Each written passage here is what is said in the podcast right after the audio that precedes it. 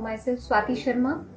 I'm uh, Rajasthan police services से मेरी services हैं and right now I am posted as additional SP crime and vigilance Udaipur range so I am posted right now at Udaipur आप में police के लिए वो आपको passion होना ज़रूरी है। अगर आपको उस उस इस जॉब के लिए वो पैशन नहीं है तो आप कभी भी इस जॉब में आने के बाद खुश नहीं रह सकते। तो वो जील वो पैशन वो इस, इसको लेकर के एक जो जुनून होना बहुत ज़रूरी है।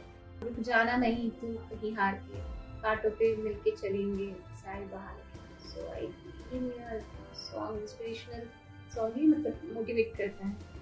महिला अधिकारी जो होती हैं, वो अपने काम के प्रति ज़्यादा कमिटेड ज़्यादा रिस्पॉन्सिबल और जिस तरह की पुलिस में अब जो सेंसिटिविटी ज़्यादा होनी चाहिए, जो विमेन इश्यूज़ हैं चाइल्ड इश्यूज़ हैं, उनको लेकर वो महिलाएँ ज़्यादा अच्छे से डील कर सकती हैं। नमस्कार शस्त्रियाकाल आदाब दोस्तों, मेरी कहानी। हमारे इस खास कार्यक्रम में आपका स्वागत है। दोस्तों, आज हम आपके लिए लेकर आए हैं राजस्थान पुलिस सर्विस कमीशन में crime and vigilance Udaipur range की एडिशनल एसपी स्वाति शर्मा की कहानी।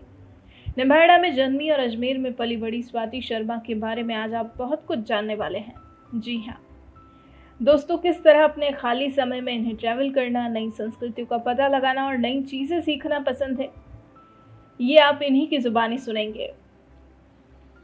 इनसे मिलने से पहले, चलिए आइए आपको इनके बारे में कुछ ज़रूरी बातें बताते हैं। दोस्तों, आपको बता दें कि ये बचपन में एक क्यूरियस चाइल्ड हुआ करती थी। मेडिकल फ़ील्ड से थी, इन्हें लेक्चरर बनना था। लेकिन ये भाग्य का लेखा ही कहें कि 2003 में जब राजस्थान गवर्नमेंट सर्विसेज़ के लिए वैकेंसी निकली तो इन्होंने भी ये सोचा कि क्यों ना इसके लिए तैयारी की जाए। फिर इनकी दिलचस्पी इसमें बढ़ी और इन्होंने एग्जामिनेशन के लिए अपने आप को पूरी तरह तैयार कर लिया। और तो और ये पास भी हो गई। जी हाँ और 2008 में ये राजस्थान म्यूनिसिपल एडमिनिस्ट्रेटिव सर्विसेज़ में एग्जीक्यूटिव ऑफिसर के पद पर नियुक्त हुई। फिर काउंसिल टैक्स और एक्साइज में भी चुनी गई और अंत में पुलिस सेवा में शामिल हुई। दोस्तों, ये तो हम सभी जानते हैं कि संघर्ष कठिनाई और असफलता के बिना सफलता की कीमत कोई नहीं समझ सकता। जी हाँ इन्होंने भी ऐसी तमाम परिस्थितियों का सामना अपने जीवन में किया, लेकिन अपने कर्तव्य से कभी पीछे नहीं हटी। और एक फीमेल ऑफिसर होने के नाते अपने काम से खुद को साबित भी कर दिखाया और सभी को ये बताया कि एक महिला अपने काम के लिए हमेशा प्रतिबद्ध और जिम्मेदार होती है। और अपनी ज़िम्मेदारी को अच्छी तरह से निभाना भी वो बखूबी जानती है। तो दोस्तों, ये कुछ बातें थी हमारी आज की खास मेहमान स्वाति शर्मा के बारे में। अब आपकी उत्सुकता को थोड़ा कम करते हैं और जिनका आप बेसब्री से इंतज़ार कर रहे हैं क्यों ना मिलवाते हैं इन्हीं से और इनके अपने अंदाज में सुनवाते हैं आपको इनकी पूरी कहानी। Myself Swati Sharma.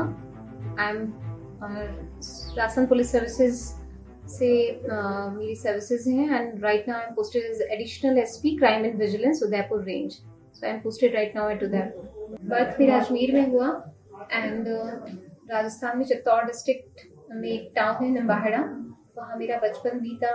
बट अलग अलग जगह से मेरी एजुकेशन हुई है। डिफरेंट सिटीज़ डिफरेंट स्कूल्स तो मैं पूरे राजस्थान में जो है वो लाइक अजमेर, किशनगढ़ निम्बाहड़ा कोटा, जयपुर डिफरेंट जगह से एजुकेशन हुई है। मैं हाँ हमेशा एक क्यूरियस जो बच्चे होते हैं हर चीज़ को जानने की उत्सुकता, हर चीज़ को चैलेंज के रूप में लेना, हर चीज़ में पार्टिसिपेट करना जो आपकी पढ़ाई के अलावा जो दूसरी एक्टिविटीज़ हैं, उसमें पार्टिसिपेट करना, ये सब इस तरह का बचपन रहा है। मेरा साइंस बैकग्राउंड रहा था, मैंने अपनी एजुकेशन एमएससी केमिस्ट्री में किया था। तो टिल देन तब तक तो ऐसा कोई नहीं था कि पुलिस सर्विसेज़ में जाना है या एडमिनिस्ट्रेटिव सर्विसेज़ में जाना है। दैट टाइम ये था कि पहले मैं, मैंने डॉक्टर के लिए मेडिकल की प्रिपरेशन के लिए भी तैयारी की थी बट उसमें सिलेक्शन नहीं हुआ। फिर मैंने अपना पीजी जो है वो केमिस्ट्री में कंप्लीट किया। दैट टाइम सोचा कि लेक्चरशिप के लिए जाया जाए। लेकिन आफ्टर एमएससी जब मैं उस लेक्चरशिप की तैयारी कर रही थी, तब सडनली 2003 की आर एस की वैकेंसी निकली। और मुझे अपने जो एक दो फ्रेंड्स हैं, उन्होंने इंस्पायर किया कि हमें इसके लिए ट्राई करना चाहिए। जब मैंने इसके लिए ट्राई किया और जब मैंने जीके के लिए दूसरे सब्जेक्ट्स पढ़ना स्टार्ट किया तो मुझे बड़ा इंटरेस्ट आने लगा। और मुझे लगा कि यस ये जो है सर्विसेज़ इसके लिए मुझे तैयारी करनी है। फिर तो मोटिवेशन बढ़ता ही गया आसपास के लोगों जो हमारे आसपास इसको क्रैक किए थे, जिन्होंने रिसेंटली एग्ज़ाम्स को उनसे मिल के उनसे बात करके, उनके इंटरव्यूज़ पढ़ के तो वहाँ से जर्नी स्टार्ट हुई। 2008 में मेरी पहली सर्विस लगी as executive officer in ration municipal administrative services उसके बाद सारे जितने भी एग्ज़ाम्स मैंने दिए कॉम्पिटेटिव एग्ज़ाम्स सभी मेरे क्लियर होते गए बाय गॉड्स ग्रेस एंड जो भी मेहनत हुई उसके। फिर मेरा एक्साइज में सिलेक्शन हुआ आफ्टर दैट कॉमर्शियल टेक्स में भी मेरा सिलेक्शन हुआ and then finally in police services तो इनिशियली हमारे यहाँ क्या होती है प्रायोरिटीज भरी जाती हैं इंटरव्यू के टाइम में। तो फ़र्स्ट प्रायोरिटी एडमिनिस्ट्रेटिव सर्विसेज़ थी and second was police but जब पुलिस मिला और चूँकि मैं अपने मैं बिल्कुल मार्जिन पे अटकी थी एडमिनिस्ट्रेटिव सर्विसेज़ से जस्ट एक रैंक जो है वो मेरा मार्जिन पे हुआ था पुलिस सर्विसेज़ में तो I was disappointed little bit कि मुझे एडमिनिस्ट्रेटिव सर्विसेज़ क्यों नहीं मिली। मतलब मैं उसके लिए रिग्रेट फील कर रही थी। लेकिन after joining in police services in 2011 एक भी दिन मतलब ज्वाइन करने के बाद एक भी बार मुझे ऐसा महसूस नहीं हुआ कि why am I am in police I mean I am so thankful to God कि मैं इस सर्विसेज़ में हूँ and I am so much satisfied with this with my job and I love literally I love my job और इसमें हर दिन नया है हर दिन सीखने के लिए है हर दिन लोगों की सर्विसेज़ के लिए हम बहुत इंस्टेंटली कुछ कर सकते हैं लोगों की हेल्प तो वो जो जॉब सेटिस्फेक्शन है वो मुझे इस सर्विस में मिला है। So, मेरी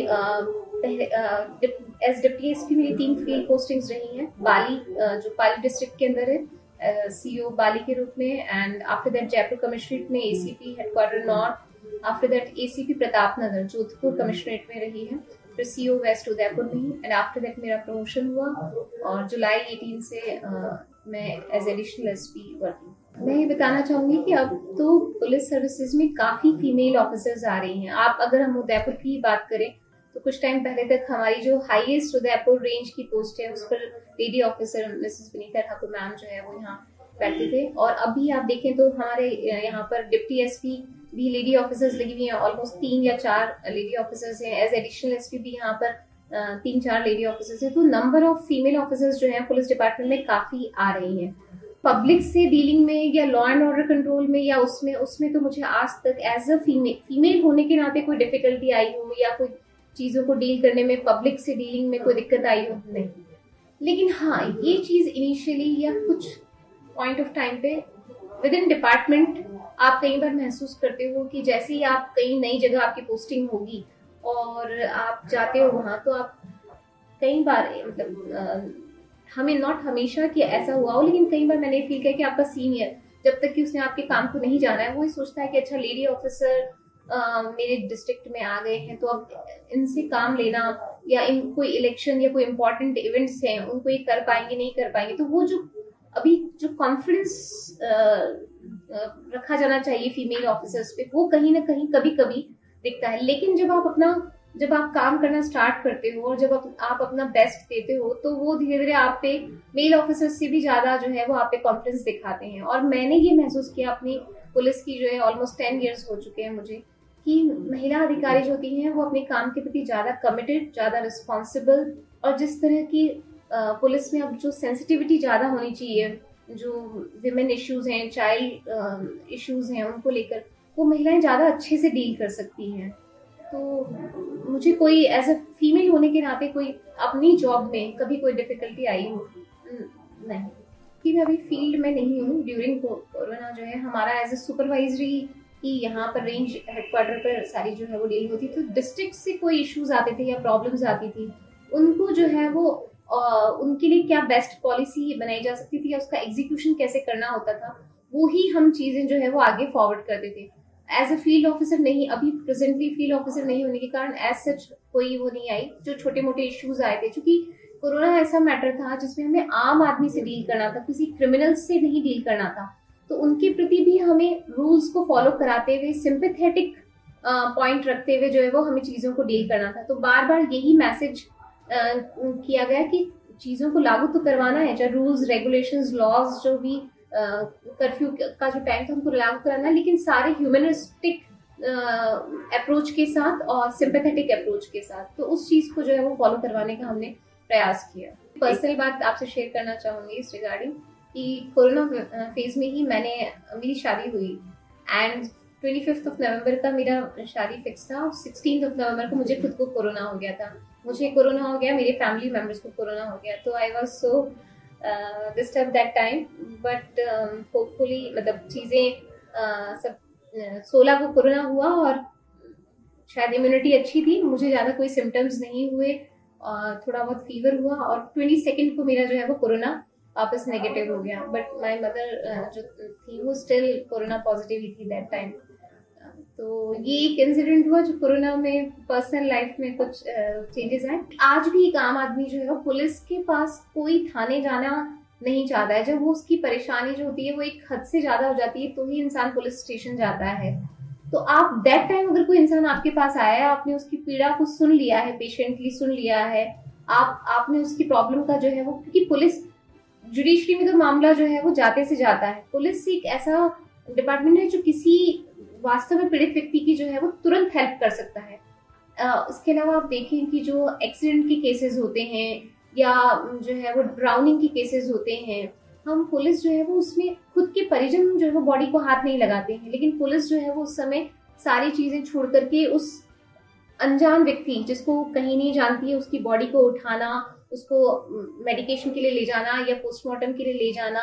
दिन रात मतलब मैं आपको बताऊँ कि जब मैं पुलिस डिपार्टमेंट में नहीं थी मतलब जब हम टेबल के उधर थे हम नहीं जानते थे कि पुलिस वाकई इतना काम करती है। बट जब हम यहाँ आए हैं तब हम खुद हमारे फैमिली रिलेटिव फ्रेंड्स उनको लग, अब पता चलता है कि अच्छा पुलिस ऐसे चौबीसों घंटे काम करती होती है। दिन भर आपका जो है वो आप ट्रैवल भी कर रहे हो आपका वायरलेस सेट हमेशा ऑन है मतलब वो बैकग्राउंड में आपके चलता रहेगा। आप घर जा रहे हो लंच कर रहे हो डिनर कर रहे हो, तब भी आपका सेट ऑन है, आपका मोबाइल फ़ोन ऑन है। आप हमेशा ट्वेंटी फोर आवर्स काम कर रहे हो।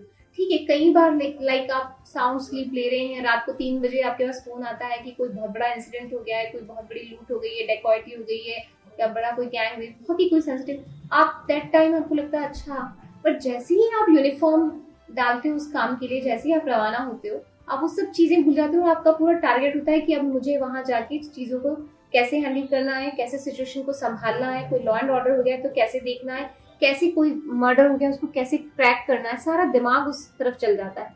एंड बिलीव मी जब कोई कोई इस तरह का ब्लाइंड मर्डर कोई बड़ी बर्गलरी कोई बड़ा लॉ एंड ऑर्डर जब उसको हम सॉर्ट आउट करते हैं, जब कोई केस क्रैक होता है, वो धीरे धीरे अपनी चेन जो है वो आपस में जुड़ती है कनेक्ट होता है और जब हम उसके सिरे तक पहुँचते हैं तो वो जो सेटिस्फेक्शन होता है हर दिन उसमें जब प्रोग्रेस होती है किसी केस में तो वो सेटिस्फेक्शन मतलब जो तसल्ली होती है कि हाँ हमने जो है वो विक्टिम को जो है वो हम न्याय दिलाने की ओर आगे बढ़ रहे हैं वो सेटिस्फेक्शन जो है वो सबसे इस जॉब का जो मुझे लगता है जो हमें हमेशा इंस्पायर मोटिवेट करता रहता है कि यस हम सही जगह हैं। तो आई थिंक ये फैक्टर है जो काम करता है। और वो इंसान जो अपनी फ़ील्ड में बेस्ट कर रहा है सारे स्ट्रगल्स के बावजूद, बहुत सारी, अब तो हम हम डेली ऐसे एग्जाम्पल्स देखते हैं जिनकी लाइफ में इतने सारे प्रॉब्लम्स हैं, लेकिन उन्हें अपना बेस्ट किया है बेस्ट दिया और अपने फ़ील्ड में जो है वो बेस्ट अचीव किया है। तो हर वो इंसान जो है आपको मोटिवेशन देता है, हर उस इंसान की स्टोरी आपको मोटिवेट करती है। कोई भी जो डिपार्टमेंट है, उसमें जो लोग हैं, वो हमारी सोसाइटी जो इंडियन सोसाइटी है, जिस तरह की अपब्रिंगिंग होती है, जिस तरह, जो सोसाइटी का फेस है उसी सोसाइटी में से निकल के आ रहे हैं, चाहे वो किसी भी फ़ील्ड में हो, चाहे वो मीडिया है पुलिस है जुडिशरी है बैंक सेक्टर है, कोई प्राइवेट सेक्टर है तो वो समाज का ही आईना है। और ये समाज जो है वो मिक्स ऑफ़ हर व्यक्ति हर मतलब व्यक्तियों का एक समूह है, जिसमें हर तरह के लोग हैं।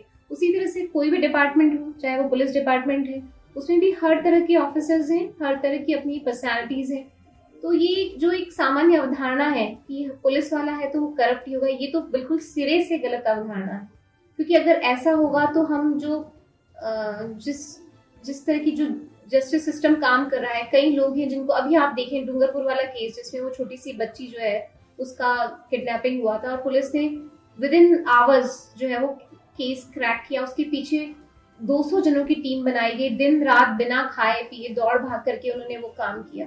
जो ये, जो जस्टिस सिस्टम है, कुछ लोग हैं जो कि सिस्टम को खराब करते हैं, वो हमारे सामने इस तरह के केसेस भी आ रहे हैं, अभी जो स्पेशली जब एसीबी जिस तरह से कर रही है तो बहुत सारे ऐसे केसेस आ रहे हैं, लेकिन ये बात बिल्कुल सिरे से गलत है कि जो है वो हंड्रेड परसेंट जो है वो पुलिस जो है वो करप्ट होती है, क्योंकि इस तरह से सिस्टम सर्वाइव कर ही नहीं सकता है। ठीक है, वो तो सोसाइटी का आईना है, जिस तरह से सोसाइटी में अच्छे लोग हैं, बुरे लोग हैं, उसी तरह से हर डिपार्टमेंट में अच्छे लोग भी हैं, बुरे लोग भी हैं। परंतु ये बिल्कुल सिरे से गलत चीज़ है। कई हमारे सामने एग्जाम्पल्स हैं जिन्होंने बहुत आप देखिए, दिनेश एमन साहब जैसे एग्जाम्पल्स हैं हमारे सामने जिन्होंने एक बहुत ही स्ट्रगल करके, एक टफ टाइम गुजार करके वापस जो है इस तरह से कम किया और उन्होंने बड़े बड़े ऑफिसर्स के अगेंस्ट जो है वो एसीबी जो है वो ट्रैप वाले केसेस कर है। अगर सिस्टम पूरी तरह से करप्ट होता तो ये ऐसे केसेस जो है वो पकड़ में नहीं आते। तो I don't agree with this और कॉन्सेप्ट धीरे धीरे चेंज भी हो रहा है। फेजेस आए हैं but it's part of life life is basically journey उसमें अप्स एंड डाउन आते हैं। उसी से हम सीखते हैं। उसी से हमारा कॉन्फिडेंस मतलब जब आप ऐसे वाले फेजेस जो कि आपको बहुत टफ फेजेस से आप गुजर कर, पार करके वापस आते हो तो आपको लगता है अच्छा वरना तो आपको कॉन्फिडेंस नहीं होता कि अगर लाइफ में ऐसा फ़ेज़ आता जब हम नॉर्मल ज़िंदगी जी रहे होते हैं स्मूथ लाइफ जी रहे होते हैं तो हम उसकी कल्पना भी नहीं कर सकते कि ज़िंदगी में ऐसी चीज़ आ जाएगी तो हम उसको सामना कर पाएँगे क्या। लेकिन जब वो चीज़ आ गई और हम उससे निकल कर बाहर आ गए तभी हमें वो कॉन्फिडेंस आता है कि अच्छा हमने इतनी मुश्किल इतना टफ फ़ेज़ जो है वो पार कर लिया तो वो हमारे कॉन्फिडेंस बिल्डिंग का काम करता है एंड वो सब ज़रूरी है। आपका कॉन्फिडेंस को बढ़ाने के लिए और उसके लिए फेल्योर हुआ या हा, जो हार्डशिप्स हैं या टफ फेजेस हैं आई थिंक वो ज़रूरी है। I love travelling I love travelling so much I mean जब भी मुझे टाइम मिलता है इनफैक्ट जब मैं फ़ील्ड में थी, बहुत हैक्टिक स्केड्यूल रहती थी, तभी मैं एक साल में पाँच छः दिन की तो छुट्टियाँ निकाल के जो है वो बाहर टूर पे ज़रूर प्लान करती थी। तो मुझे घूमना नई नई जगह एक्सप्लोर करना, वहाँ के फ्लोरा फोना कल्चर फ़ूड हर चीज़ को जानना, नए लोगों से मिलना ये सब बहुत पसंद है। और मुझे लगता है कि दुनिया को जितना आप जानते हो आपके आपकी जो आपकी जो नैरो जो संकुचित दायरा है वो खुलता है आपका। और आ, मुझे इससे बहुत सुकून मिलता है शांति मिलती है। मैं नई नई जगह ढूंढती रहती हूँ। इनफैक्ट अभी भी जैसे लाइक नॉन फ़ील्ड है तो वीकेंड्स थोड़े फ्री रहते हैं। तो आसपास की जो भी जगह है वो एक्सप्लोर करते रहती हूँ। तो मुझे इससे बहुत अच्छा सुकून मिलता है। लाइक आपने की सॉन्ग के लिए लिखा था तो वो जो एक मूवी थी उसका वो रुक जाना नहीं तू कहीं हार के कांटों पे मिलके चलेंगे साय बहार के। सो आई ये मेरा सॉन्ग इंस्पिरेशनल सॉन्ग ही मतलब मोटिवेट करता है। एक self confidence I mean it's the key of all success अगर आप में आत्मविश्वास है तो कुछ भी असंभव नहीं है। लाइक like, जैसे अगर हम कांस्टेबल या सब इंस्पेक्टर्स की बात करें तो उसमें तो एंट्रेंस से पहले फिर भी फ़िज़िकल एग्ज़ाम्स होता है कुछ आप टेस्ट होते हैं, उनको क्लियर करना ज़रूरी होता है। लेकिन अगर सुपरवाइजरी ऑफिसर्स वाले रैंक पर आए कि स्टेट पुलिस सर्विसेज़ या इंडियन पुलिस सर्विसेज़ उसमें इस तरह से कोई फ़िज़िकल टेस्ट या एग्ज़ाम्स नहीं होता है। तो कई बार हम देखते हैं कि जिन फीमेल ऑफिसर्स ने कभी कोई फ़िज़िकल वर्कआउट नहीं किया है, वो भी पुलिस की हार्ड ट्रेनिंग जो है, वो कर लेती हैं। तो कुछ भी चीज़ असंभव जैसी कुछ भी नहीं है और पुलिस या कोई भी फ़ील्ड ऐसा नहीं है जिसको कि हम ये मान के चले कि ये नहीं किया जा सकता। बस आप में पुलिस के लिए वो आप पैशन होना ज़रूरी है। अगर आपको उस, उस इस जॉब के लिए वो पैशन नहीं है तो आप कभी भी इस जॉब में आने के बाद खुश नहीं रह सकते। तो वो जील वो पैशन वो इस इसको लेकर के एक जो जुनून होना बहुत ज़रूरी है। तो मैं यही कहना चाहूँगी कि जो भी पुलिस प्रोफेशन में आना चाहता है वो इन सब चीज़ों के साथ सेल्फ कॉन्फिडेंस के साथ करेज इन फैक्टर्स के साथ आए तो वो हमेशा इसको एंजॉय करेगा। और ये it is the best service I would say दोस्तों, आपको अगर हमारी कहानी पसंद आई हो तो आप हमें पॉडकास्ट पर ज़रूर फॉलो करें लाइक करें और तुरंत ही सब्सक्राइब करें। और अगर आप हमसे जुड़ना चाहते हैं और अपनी कहानी को भी बयां करना चाहते हैं तो हमारा मेल आईडी है support at the rate W O R K M O B Workmob dot com नमस्कार।